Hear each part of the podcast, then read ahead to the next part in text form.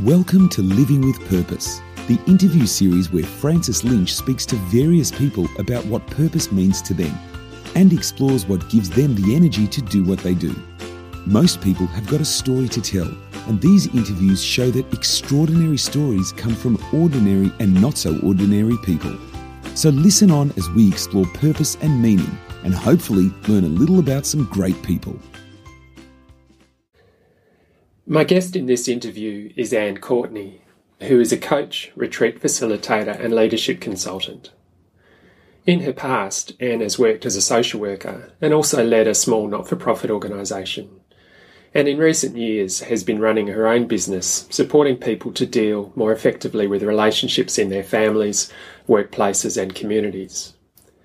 In this interview, I'm struck by the cha- changes that Ann has noticed in her life, how she has become more reflective herself over the years and has settled into a path of helping others to see the value of reflection and how it can facilitate more purposeful action. Anne's also involved in training people to become ontological coaches, which is a process where she enables people to reflect and learn about themselves and how they can support others to do the same. In this interview, you'll hear Anne's reflections on who she is and how she has created opportunities to live out her purpose. Welcome, Anne. Thanks for uh, agreeing to be interviewed as part of the Living with Purpose interviews. Um, I've done a, an introduction just before this and, and given the sort of formal introduction for you. But how would you describe yourself to to me or to the listeners? Wow, how would I describe myself? Um, well, I'm a woman in my early fifties and don't have children, working, and primarily these days uh, looking after my dad, who has Alzheimer's disease and various other health complaints. So, like a lot of people my age, I suppose looking after my parents is a major priority and yeah. a major learning journey, actually. Uh, I was just saying to my husband as we were walking back from lunch, given this is uh, close to the end of the year, thinking about the year ahead and thinking, I love planning. I'm a planner. I'm a J on the Myers-Briggs. And because I'm largely caring for my father at the moment, um, I'm having to live with uncertainty and just say, I really can't plan the year ahead. All I can do is go with the flow, and when things change, as I expect they will, um, I'll have to just change with it. So, yeah, in terms of work, you want to know about work? Yeah, what do you do? What do I do? Um, well, my parents have never understood what I do because I never seem to have a job where I could say I'm a teacher or I'm a this or a that. The closest I ever got was when I could tell them I was a social worker, and that was actually a profession that you know. But when I think about what I do, what I do more than anything else is for work is to really create reflective spaces for individuals and groups. And how do I do that? Well, uh, I, I, I'm a coach, so I see people one-on-one, give them time out of their busy lives, their work lives, their personal lives to just come, sit, slow down, yeah. reflect, um, and connect with, you know, what's on their mind, what's on their hearts, um, what do they want to be going better in life. You know, what do they want to explore? And then I probably do similar things then for groups of people, either in organisations, teams, or running retreats for uh, people, either workplaces or we run public retreats where people come and take a weekend out or a day out. And again, it's that just that time to slow down and connect with what's going on for you. Uh, and then I also train people to be ontological coaches, and I know ontology is one of those words that my parents wish I had an ordinary job, um, but this particular field of study that I'm involved in It's called Ontology of the Human Observer, and it's really about taking the lid off of the um, can or the the bonnet off the, the car and saying, well, you know, how do we work as human beings? What drives us? So how does our thinking, our emotions, our bodies drive us and shape how we see the world and what we see as possible or not possible? So, yeah, and I do, based on what I've just said, also do some work in the leadership development space with some of those principles. So it's a very eclectic mix, Francis. Yeah, it certainly sounds that. And and I know um, that you do that in partnership with a lot of people as well, don't you? Mm, yeah. yeah. One of the things I love about my work is that I work for myself and I have all the the freedom of that. And I know I began working for myself about twelve years ago. And I remember one of my colleagues and I began at the same time, and she was an extrovert and absolutely hated it because it was way too much time yeah. um, on your own. And I absolutely loved it. so um, I really connected with the energy I get from having a certain amount of solitude. But one of my joys in life is, even though I work for myself, is working in partnership with a whole range of people. Um, you know, the support of other coaches, just in, because coaching is a very solitary sort of occupation. I have one particular coach that we have a peer coaching relationship with, Tony Clitheroe, and, you know, we support each other through life and work. And then I run retreats with a range of people, women's retreats with Nikki Howe and Catherine Chules, and um, Courage and Renewal retreats, another sort of retreat I run with Michael Prince and Sharon Cook. Yeah, so I'm lucky enough to have the best of both worlds, I reckon. Yeah. And is it something that, um, uh, like, you've you've come to this place of having this mixture of things? Um, does it feel like it's... Uh, been by purpose, like like it's it's come about through design, or has it come about just through taking the opportunities as they come? Hmm. I remember when I was young feeling very envious of people who knew what they wanted to do when they grew up. Yeah. And I was never one of them. And I had a vague idea. Well, no, I didn't even really have a vague idea of what I wanted to do. But um, if I reflect back on my youth, the things I knew for certain that I was interested in, passionate about, were probably two things, and two kind of different things. So one would be spirituality, um, being reflective, uh, about life being more than just about you and material things, um, but also that there's more inside you than the, the superficial stuff as well. So the spiritual stuff was important to me, and I was brought up a Catholic, so my early um, formation, I suppose, was within that tradition, and as I've gotten older, that's broadened quite a lot. And then the other passion I've always had is, I guess, just a, a passion for injustice and making things better for people, being aware that, you know, it's really just a fluke of history that I'm here um, and that I live in a wealthy country and came from a relatively wealthy, well, compared to the world, yeah. um, family. So, yeah, that's those two were always my passion. Not that I knew at the time, it was just I, I did a dance between these two things. And if I look at my early jobs, you know, I, as you will know, because you and I share this together, but yeah. worked for a youth organisation that had a Christian basis to it, but also very social justice focused and about action and reflection. Yep. And then took a social work route, just like you, Francis. Absolutely. Well, we, I mean, we...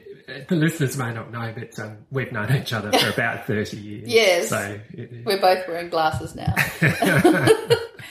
um, Yeah, and look, so that just took me on that route of um, being involved in social work, working for different organisations, being an activist, I suppose, when I was younger, involved with the Philippine Action Support Group and the Cambodian Support Group, and um, always involved in something to do with Aboriginal people, yeah, uh, various groups. Um, I remember that just there was a, a point where you lived in a in a house with a group yeah. of other people as well. Where yeah, well, wait, what was that about? I can't remember. Yeah, that was fantastic. I mean, it was a bloodbath because it was a community of young people. Well, it was wonderful, really. It was a group of a small group of us who, I mean, I was in my early twenties. It's extraordinary. But we decided that we wanted to take in homeless young people. That's right. And yeah. so, and I don't know why we got so elaborate. I think because we started renting and that was so insecure, and we needed big houses because there was already like four of us, and then we would have like one or two young homeless young people live with us. And uh, so we formed a company. There were some people who were a bit older and wiser than us that helped us do this. We formed a company and bought a house, loaned the money from the Catholic Church and bought a house and, uh, and yeah, ran this house for a couple of years mm. and had different young people coming to live with us for different amounts of time. One girl lived with us for a, quite a long time, actually, um, and uh, yeah, she was a lovely girl. She was really finishing high school and, and you know, pretty not that complicated, but other people who had, you know, significant trauma, I suppose, yeah. that played out and how they behaved. And yeah, I remember an attempted suicide and all sorts of things, theft and all that sort of stuff, but also lots of wild, funny times. And yeah, so look, I loved that about being young, you know, the idealism that we can do this. And but when I say it's a bloodbath, I too, because, you know, we're at that age and we're all falling in love with each other and no one loves the right person and, you know... You know, you don't have all those skills for navigating all that stuff. So it was a bit of a bloodbath as well. But I'm glad I did it. I'm glad I did it. So who who do you think are the people who've influenced you over over your journey, over mm, your time? Such a lot of people. And I think one of the themes that's come up for me thinking about this interview has been, you know, how you start somewhere in life and then as you go on it, it can get just broader and broader. So for me, you know, my early influences um, were very much from a Catholic or Christian tradition, um, particularly people involved in kind of radical care for the poor or social justice. Um, I remember I went to see Dom Helder Camara eight times when he came to Australia, and he actually touched me on the shoulder. So he was a bishop that was working amongst the poor in Brazil, I think it was. Um, and people like Dorothy Day. Mm. From the worker movement. From the Catholic Worker movement yeah. in the U S, who set up houses for hospitality, which is actually what our house that we had when we were young was supposed to be based on. I'm sure she had as much of a bloodbath as we did as well. Apparently she was a fierce woman. Um, so, so people like that, but then, you know, there was local people who really emulated that as well. Um, I'm not sure if it... I should mention all their oh. names, but no, no, it's yeah. But you know, there was you know probably people you and I both know, like you know, Neville Watson, Peter Stewart, Cheryl Carmody, Sister Bernadine, and Bernadette Kennedy. You know, all doing quite radical things yeah. with you know going out on a limb, being with people who are really marginalised, and you know, I felt so lucky that I knew these people as a young person.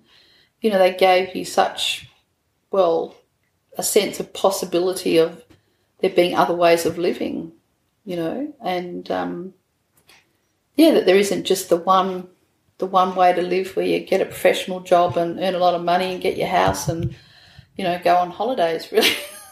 So, yeah. So, look, it's it started there, and then as I've gotten older, it's it's become more...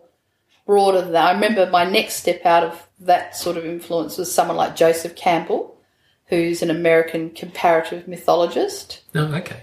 Um, and so, you know, I started sort of going beyond the bounds of just Christianity as a philosophy yeah. or basis for my life. And so, you know, he compared, you know, what what was the essence of a lot of different religions. And um, one of his famous sayings is "follow your bliss." So that sense oh, okay, of, I've heard, yeah, I've saying, heard that, but yeah, yeah, not yeah, not him. Yeah, that's right. So, so I was, when I was young, I was trying to read all these things which were way beyond my understanding, and then um,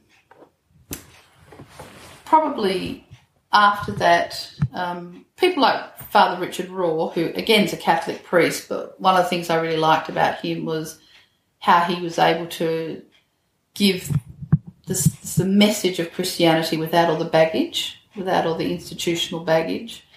And then moving on to people like Parker Palmer, who's been quite a big influence on my life in the last few years, um, who's a Quaker, American Quaker, and he um, has written quite a lot, but really really about the soul in a way which isn't limited to any religion. It's not trapped in any baggage, and it's very accessible to people, and the retreats I run are based on that, one, one sort of retreat I run.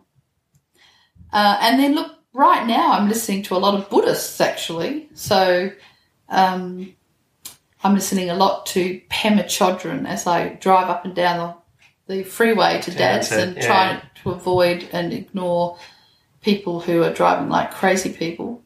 Pema Chodron, I've never, I haven't heard of her. Yeah. Is it him or her? Or? It's a her. She's an American um, Buddhist nun. Oh, okay. She's had a family and everything. I don't actually know a lot about her story because I've only just begun listening to her.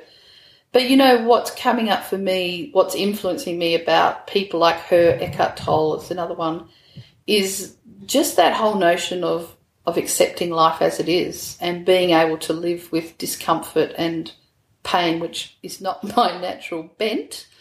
Um, yeah, so look, I suppose you find the people that somehow speak to where you're at, and I've always been a searcher, so yeah. I keep buying C Ds and books and they keep speaking to me. And, you know, not necessarily all religious either. Um, you know, lots of people are recently are speaking to me, Harrison Owen, who's written a lot about open space philosophy and that whole notion of really accepting the way things are, and things aren't going to happen unless someone has the passion and wants to take responsibility to do something about it.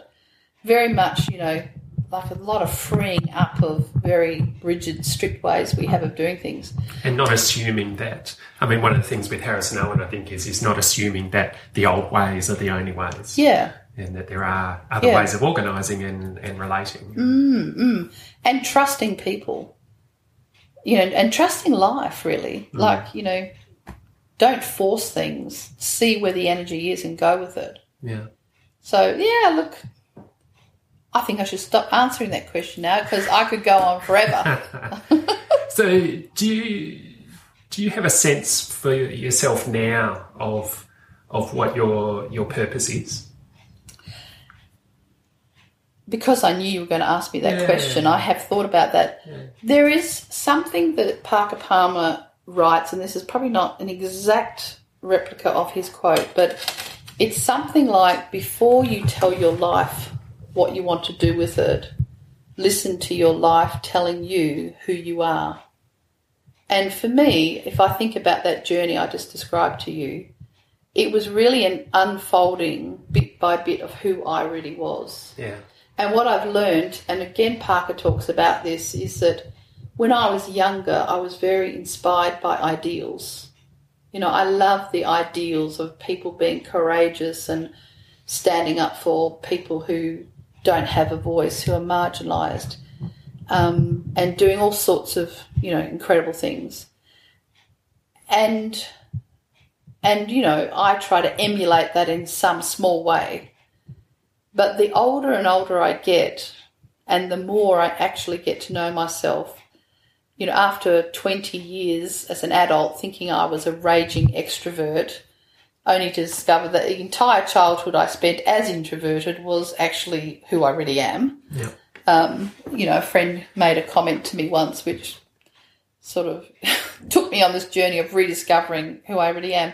And so you know, while all those things, being an activist, being a social worker, are all noble things, they actually really drained the hell out of me. And they didn't work for me. Like, I did my best trying to do those things well. And, you know, I think I did do them well to a certain extent.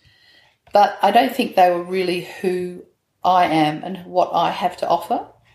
So my sense of unfolding purpose is keeping in touch with who I am.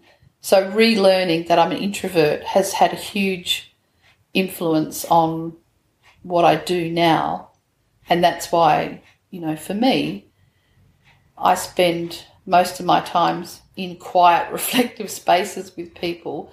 And the people I choose to work with, you know, are not the big corporates who are going to pay me a fortune, but are people who are on the coalface and living that ideal, who are social workers or activists or, you know, just people in some sort of service role. You know, they're trying to do something good in the world, and supporting them by creating those spaces for them. And that's probably the best thing I can do, is be who I really am and um, and offer what I can offer into so, that. Yeah, so it sounds like it, it, it's your your space within that purpose or activism uh, or yeah. is, is really to support those who are who are doing yeah. a lot of the work. And um, I think it, it, it, the way you're describing it too is is really... pointing out that that sort of misunderstanding, I think, of introverse introversy, uh, being an introvert, which mm. is is not about whether or not you can have a good conversation mm. with someone or whether you're mm. happy to talk with people, but more about that, where do I get my energy from? Yes. How do I replenish myself? Absolutely, um, and, yeah. And do I need time and, and yeah. solitude to do that, which yeah. is what introverts we exactly. need. Yeah, exactly. or Or do I get it by... you know, going out and engaging with people. And yeah. yeah. And so for me, when I didn't know that and I was younger and I was doing, you know, working with families as a foster carer, um, a social worker or whatever, you know, I, I didn't know how draining that was on me. And it really did, it really just kept wearing me down yeah. until really I changed directions around the age of forty. Um, and, you know, I actually wasn't terribly conscious of changing direction. It, you know, sometimes you just act into things before your brain kicks in about what you're doing. yeah.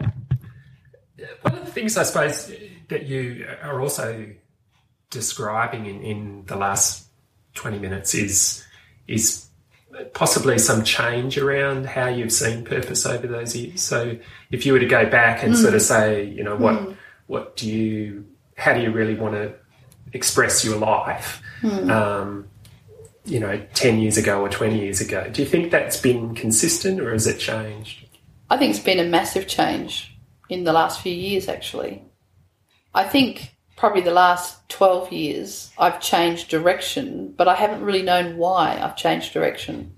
I just intuitively changed direction from more of the outer work stuff, being out there in the world, you know, fixing people's problems and all that sort of stuff, Um, to actually being more reflective. Um, but it's probably been really only the last few years when I've connected with the work of Parker Palmer where I've really understood what was happening, which is I'm reconnecting with who I really am. So he has this term of connecting soul with role. Oh, okay. And there's, I think there's a quote um, by Rumi, something like that, if you are not here faithfully with us, then you're doing terrible harm. And I think it's that notion of, you, you know, the best thing you can give is who you really are, no matter what lofty ideals there are in the world. But to do your bit of it, the best thing you can offer is your real gift. And I suppose, too, that, um, that notion uh, of... doing real harm as well mm. is is what I took when you said that was mm. is I can do harm to myself. Yeah, yeah, definitely. If I'm not really doing what I'm I'm going to be yeah. best placed to do. Yeah, yeah. Like you're really trying to be something that you're not. Yeah, exactly. It takes it. It harms us and potentially harms others. Yeah. Yeah. So there's a lifetime's learning in that for me, and I'm still learning. So do you Um, so it sounds like, you know, some of those opportunities or experiences of, of working with the Palmer, Parker, it's Parker J. Palmer, isn't yeah, it? Yeah, yeah. So his materials, and it is a him, isn't it? Yeah. Yeah. Um, and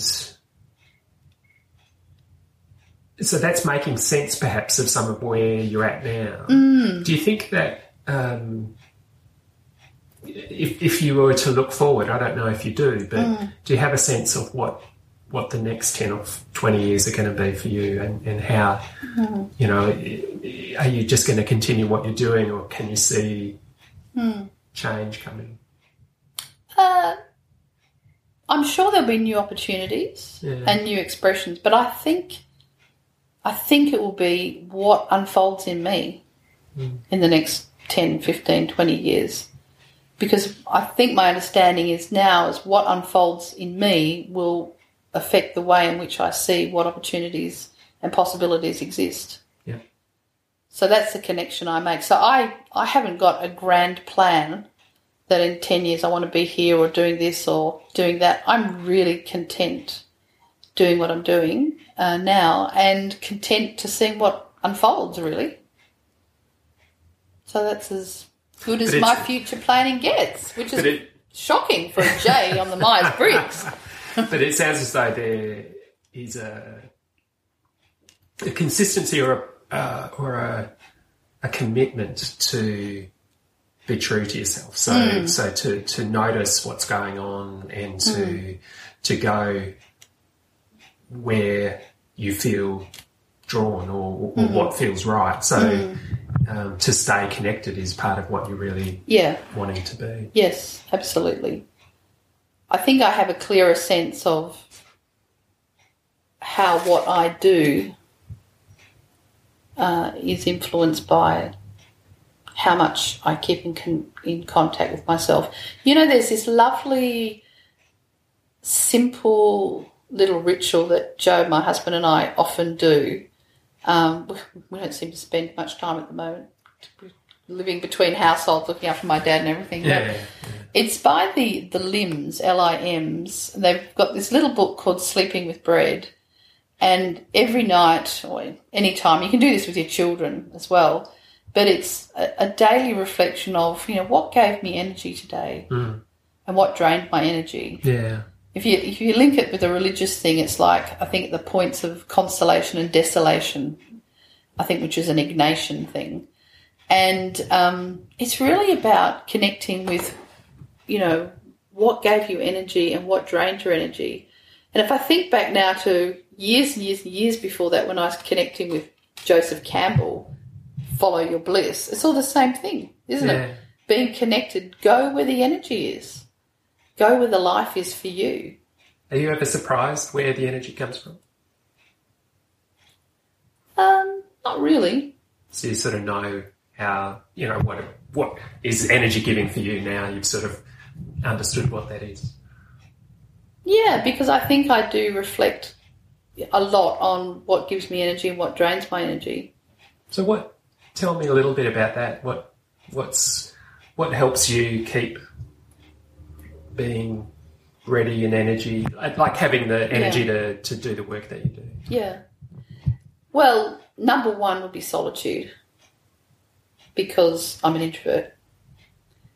And without that, uh, I can get lost and I can start doing things that are very disconnected. Mm.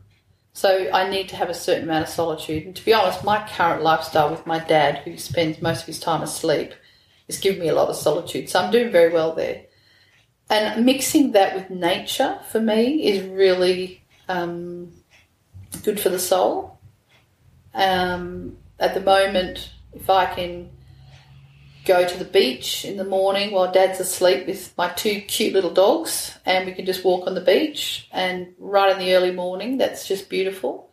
So nature for me gives me energy. And then the colleagues that I was talking about earlier, like having people to create things with. I think creativity for me is very energising.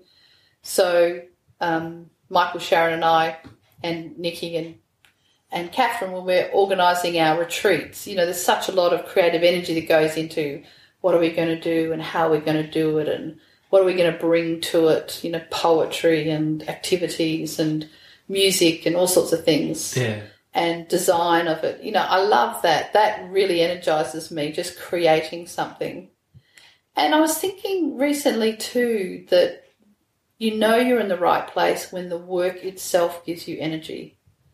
So I find I get a huge amount of energy from being with people, you know, on a one-on-one level with when I coach individuals. Um, I get a huge amount of energy from knowing I've created a space for someone where they can let their defences down. And, you know, sometimes even with a new client, one or two, first session sometimes or second session, you know, people often just drop down into a different space and they're really uncovering their soul and letting you in, which is a massive privilege. And sometimes a lot of emotion comes with that, a lot of tears. Yeah. But for me, it's the, the trust in you to let you in, and the energy I get from knowing that if they just had the space and they get the space to connect with themselves and their own inner wisdom, they do actually know the answers themselves. So that gives me enormous energy, and that happens at a group level when I run retreats. Yeah, and, and I'm glad that you said that about the coaching sessions and, and mm. the the way that you create the space, because mm. I was actually thinking mm. that just before you said it, because it is a creation. It, it's mm. not like there is a, you know, um, there is a creativity mm. that you express by being mm. able to allow for that to, to be brought forth, or yeah. however it happens. Yeah. But, yeah. You know, and my belief about that, Francis, because, you know, there's so many types of coaching and types of coaches, and I'm sure they all have a um, a part to play. But I think what I'm trying to bring to it is being real, that none of us has it all together. Yeah. I don't have it all together by any stretch of the imagination. And I wear that out loud and proud, well, maybe not so proud. Um, you know, that we're all in this. We all have our version of struggling with life, and we all have our giftedness. Mm-hmm. And for me, creating a space where someone can really get in touch with both of those things, you know, where am I really limiting myself? You know, what are the old stories I'm in that really maybe I'm not even aware I'm in them. You know, I've certainly been in stories for a long time without knowing I was even had a story. Um, you know, what are the spaces I'm in that I'm trapped in without even knowing it? And, you know, what are the things in me, my passions and interests that, you know, really do give me life, and I really want to do something about them. So creating that space is fantastic. I love that. People yeah. pay me to do that. I love that. But I th- but for you, I think that what I'm hearing is is that it's really important for you that um, that it is at the service of the person you're with, and yeah. that they're able to to actually understand and, and connect with what's going to help them move forward. Yeah, and as a coach, I love to be in that at the service of them, but being a real human being. Yep. Not being some hollow sort of image of success or perfection, or but actually I'm just a fellow traveller who at this moment is offering you my time and presence and um, you know, in support of your journey, but I'm on that journey as much as anyone else. Mm. I've got my own coach, thank you very much. In fact, I've got several. So what I mean sometimes um, you know, whether it's in coaching or whether it's just in in relationship with people, you know, there are the the times where discussion is about, I don't know what I'm doing. You know, somebody might be having a, a conversation mm. with you and and saying, you know, really wondering why they're doing what they're doing or what mm. their purpose is, or, you know, how am I going to, to make sense of all of this? Mm. Do you, do you, how do you how do you work with that? How do mm. you sort of how do you respond, I suppose, mm. is, is when people are really mm. questioning their path and where they're going. Yeah, yeah. Well, I think the number one thing I'd say, and, you know, because I train coaches as well, you know, when you get this, I'm, I have, what's my direction? I'm not sure if I'm in the right job or whatever. That can be extremely scary because that's a big question. That's not little. That's not a little question. That's, so um, in the courage work, courage and renewal work, we have this lovely saying which is called at a slant. So instead of hitting things directly, you come at it from different sides. Yeah. And part of the philosophy behind that is the soul is shy and isn't going to just, doesn't respond to being hit over the head. Yeah. You know, it hides away. So for me it's about um, gently helping people connect to what gives them energy, what drains their energy, what in their life or work, you know, does either of those things. Um, and, you know, what, and listening really for what, where are the sparks of enthusiasm, of passion, of interest, um, and, you know, what, what actually closes them down. So, you know, it's just about, I think it's just starting with getting them to connect to themselves. And then often, you know, that opens up, well, you know, I've always really wanted to do this, or I really love that about my job, but I don't love that about my job, or, you know, or people's wisdom kicks in and they'll say, look, I've been in this job this long, I've got a feeling it's time to move on somewhere else. So I never have to have the answers. One of the things when you're a coach, because we don't give the solutions, um, if you get a, a question like that, you can go into a panic because you don't know what the solution is. You know, you can't possibly. No, no way. Um, so it's really trusting that person that they will actually ultimately know uh, not necessarily what the big plan is, but what the next step is. So I think the, the big thing is don't get too big. And it sounds from even just hearing your reflection on your journey mm. is that, you know, you were talking about there being a shift twelve years ago, mm. is that that wasn't as a result of, you know, there being a plan for the next five no, years or ten no. years. It, it was, you know, an emergence. It was a mm. it was a shift that happened. And mm. in reflection you can see that. But mm. it didn't necessarily... Mm. If you'd seen the consequences of your actions, you may have, mm. I don't know, I mean, would it have, would you have perceived, you know, twelve years ago that you would be here where you are now? No, not at all. And I think you're right. It is about emergence, which is a slow process. And the key thing for me around emergence is noticing. Yeah. So, you know, in ontological coaching, the key thing you're saying is that what we're trying to help ourselves and others do is become more powerful observers of ourselves. Yeah. And so when I think back to my shift around that time, twelve years ago, it started with um, reading a book by a coach actually, um, Cheryl Richardson, Take Time for Your Life. You know, I read it. I've been in my job managing a, a not-for-profit organisation for seven years and... it was all about, you know, reconnecting to yourself. So, you know, I was probably in a position where intuitively I'm I'm starting to think this is winding down for me and I have no idea what's coming next.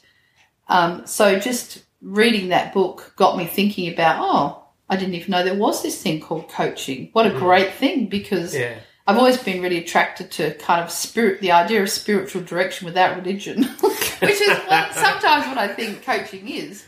I've never so, heard that. I've never heard it really? said that way. Well, I was so excited when uh, I discovered coaching because I thought, at last, spiritual direction without religion. How perfect. Um, and so that led me, so that was just a little emergence, and I noticed my connection with it. Yeah. And then the next thing you know, I'm hearing that someone I know is starting a coaching program.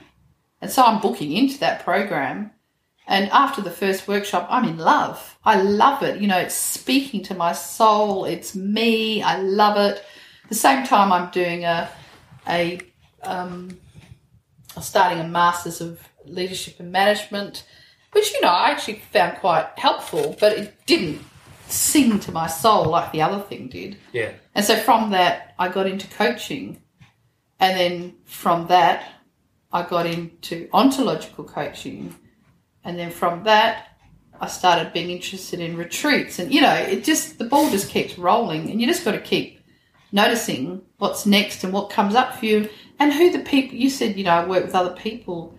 Yeah, absolutely. And part of it is saying, you know, what is it we've both got in common that we're really passionate about? What we, could we do together? Mm. So with my mate, Nikki Howe, who you've also interviewed, you know, we both are ontological coaches, um, and wanted to bring that to women in, you know, kind of a group setting, and we just started doing women's retreats. Well, really, Nikki got us started five years before I would have started. and, and I think, I mean, it's interesting for me, knowing Nikki and knowing you, mm. is you're quite different people. Absolutely opposites. But we still love each other. Oh, yeah. yeah, yeah. And, and obviously you work well together. Yeah. And, and yeah. Yeah. Yeah. But it's finding that common passion, what you what you can bring to it, and then working with the diversity, mm. which, like anything, isn't it? It's not always easy. Yeah. But there's got to be enough to keep you there. Yeah. So, I mean, the question I asked about, you know, what would you say? I mean, really, it is about know yourself. It yeah. is, you know, come to, to understand. What is it you have yeah. to offer? Yeah. What, you know, and sometimes I think, you know, we can judge people for, you know, oh, I remember when I was in, I was the coordinator of the One World Centre, which is uh, involved in global education, looking at aid and development. Um, I noticed, you know, can be a lot of judgment about the right way to do things, and this is the best approach, or you want to help these people and not those people, or, you know, you want to help people and not animals. But, you know, for me it's like if everyone followed what they're passionate about, well, the whole world would be a lot better place, because someone would be looking after the polar bears. Yep. And someone else would be looking after, you know, something else, you know. I don't know. Jeffrey Sachs wrote, what was his book, The End of Poverty? You know, thank God someone followed their passion. But, you know, I'm glad the polar bears are getting looked after too by whoever's passionate about them. Yeah, so there's space for everyone and yeah, their passion. I, I think so, yeah. yeah. yeah. So... do you have any, uh, you've mentioned a few things along the way in terms of books and, and people who've influenced you. Um, are there any other sort of suggestions that you would have in, in terms of things that might be of interest to, to other people? Mm. Resources. Um, well, I've mentioned Parker a lot. The, the two books, I think of the books I give away a lot for people to read. Yeah. Number one book I'd give away people to read is Parker Palmer's Let Your Life Speak, which is really about the notion of joining soul and role. So it's about his very candid um, sharing of his own journey um, with depression and with coming to understand his gifts and, um, you know, how how he could both best be expressed in the world in a way that's really accessible to other people. The other book of his which I really love is A Hidden Wholeness, which is much more about how we can be with each other in a way that is allows each person's soul, inner wisdom, to guide them without needing to be judged or, you know, debated by everyone else. So he, they're his two favourite books of mine. A book I give away a lot to my clients is, because this is another one of my passions, um, is Nonviolent Communication by Marshall Rosenberg. Oh, okay. So, you know, there's a lot of beautiful stuff in there about some very basic ways that we can communicate with each other um, in ways that don't violate each other, you know. That's what I love about the Courage retreats. They're spaces that allow people who can be really religious, complete atheists, to be sitting in the same room together respectfully, which I think personally is the root of all peace and non-violence. Uh, so that's that. Um, I haven't mentioned Alan Siler, who in Australia really is um, the person who's brought together all the material around Ontology of the Human Observer. I, I would recommend a good place to start is with his Um, website, where there's a lot of free articles you can download. So that's um, w w w dot newfield institute dot com dot a u. And similarly, the Courage and Renewal website, uh, which is based in the U S, has some nice resources on it. Okay. And then, look, other people I've been enjoying, um, people like Brené Brown, who's written a lot about, um, she's got very amusing, uh, what do you call them, like TED Talks. TED oh, Talks, okay. All right. Yeah, yeah. Um, on her as a shame and vulnerability researcher and as someone who hates being vulnerable. Very funny, but very, very good. And she's written quite a few things now too, The Gifts of Imperfection, Daring Greatly, yeah. Some lovely things. I keep hearing her name. I, I yeah. listen to podcasts a lot, and I think in the last fortnight I, I've heard about yeah, yeah. half a dozen people talk about yeah. Brené Brown. Well, it's really worth watching her yeah. TED Talks because they're quite funny but also very poignant. And, you know, that whole thing of vulnerability is no one really likes doing it, but it can be useful for real relationships. Yeah. yeah. And who else would I recommend? Well, of course, my favourite at the moment is Pema Chodron, and I've been I haven't read anything of hers. I'm sure she has stuff. You've been listening to I've been C Ds listening to or... C Ds. Yeah. yeah. There's a website called Sounds True, which has a lot of these sorts of people on it. Okay. So I could go on, but I'll stop.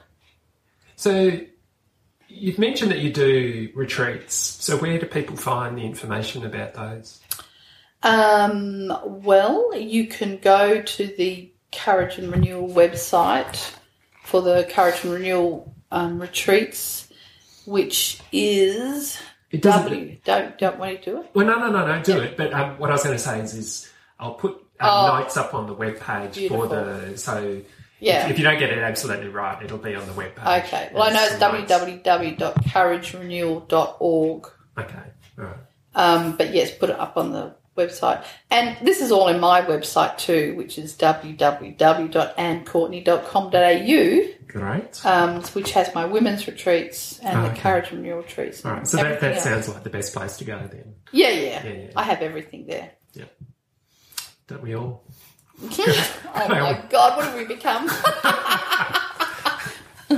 yeah. uh, somebody had told you twelve years ago that you would have had a website with you. Well, it took me eleven years to get a website, so I'm a little bit behind you, Francis. uh, so we're sort of drawing towards the end. Um, I'm wondering, is there... Uh, I'm wondering whether I've asked the right questions, really. So, oh. is there something that um, you know you've you've been sparked with while we've been talking that you haven't actually had a chance to say? That's a good question. Um, no, no, I can't think of anything. I, I think just the one thing I haven't said probably much about is. Um, you know, so much of the stuff I've been talking about, about creating spaces, and, and I mean this like in everyday life as well, how we come together and allow each other to be who we are without having to invade that space with our opinion mm. and our judgment. A lot of You know, sometimes I think a lot of what I do at a really minute level is about creating spaces that aren't violent. You know, and you just, you know, every week you just hear horrible things on the news, you know, just horrific things. And I do think that some of it is just this really basic thing that it's it's not so different from what a lot of us do in our lives, and I'm including me in this. You know, we can really be violent when we think that our way is the highway, that our truth is the truth, in simple little everyday, you know, family, friends. So, yeah, look, that that's just becoming more and more apparent to me, just the importance of really listening to other people, listening to ourselves firstly, but listening to other people and allowing people to be different from us. You know, why do we think we have to... You know, that our way is the only way of seeing things, just not how the world works. That's my last little thing I wanted to say. And it sounds as though that's been a sort of a gradual understanding and, mm. and or a relearning and learning mm. again. And mm. I mean, it's it's a it's a eternal vigilance, I suppose. Look, it is. And because one of the things that frightens me a bit is, you know, you hear about terrorist attacks and you hear about gang rapes of women in India and, you know, I'm sure it's all yeah. over the world. And it seems so vile and so completely opposite and abhorrent, you know, so removed from us. And yet the seeds of violence in my mind are always planted whenever we just think that we know better than someone else yeah. and that our way is the way. And, you know, we just add a bit of force and and a bit of, you know, whatever to that, and that's when you have horrible violence. Yeah. But it's all on a continuum as far as I can see. And we're all guilty of it because maybe it's just a natural human thing, I don't know, but yeah. I think that's something we all need to learn. And, and I think it's also, you know, the uh, allowing, you know, I think individually we can allow um, those sorts of uh, behaviours or experiences to happen and say nothing mm. or, um, you know, everything mm. from the small to the large. Mm. But, you know, um, by by saying nothing, we're saying something. Mm. And mm. Uh, so, yeah, I think it is hard to be congruent or, or to, to say, oh, you know, it's all out there, when I think mm. absolutely what you're saying is, is mm. you know, the seeds of that are in, mm. in each of us, in our relationships, in mm. the way that we talk, in the way that we behave, yeah, uh, the way that we allow for things to happen around absolutely. Us. And, you know, because most of the people I see come to me because of their workplace, yeah. their workplace paying for me to see them as a coach, you know, I hear a lot, a lot, a lot, a lot of stories about, you know, bad relationships yeah. and bad communication and bad ways of treating each other in organisations. But the same thing happens in families. But at the end of the day, it's people doing it. Yeah. And sometimes it's us doing it. Yeah. You know, we're creating it. So yeah. if there, I suppose, actually, just thinking about my purpose, there is something that I'm passionate about, helping people understand that there is no need to have to do that.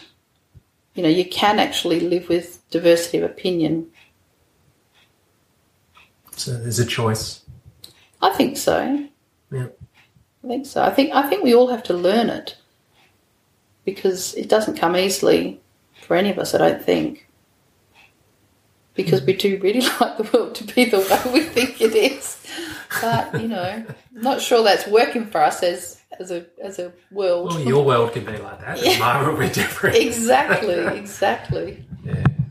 Look, it's been. Um, I've really felt. Um, I was going to say that it's been a, a, a good experience, but it's actually been a really. Uh, I've, I've had a good experience to sit down with somebody who I've known for a long time and to just hear the conversation and to hear some of your views, and um, it's been a privilege. So thank you, thank you, Anne. Thank you. It was lovely to be interviewed by you. And you know what they say, questions are more important than answers. Ah, uh, yeah, that's true. So there true. You go. Thank you for the questions. Thanks, Anne. Thanks for listening to the Living with Purpose interview series. There are show notes for each episode that you can get on the w w w dot living with purpose interviews dot com website. You can also connect with Francis on Twitter at underscore Francis Lynch, on LinkedIn, or on email at francis lynch dot m e at gmail dot com. And if you've enjoyed this episode as a podcast, then subscribe on your player and tell your friends. Thanks, and join us again soon.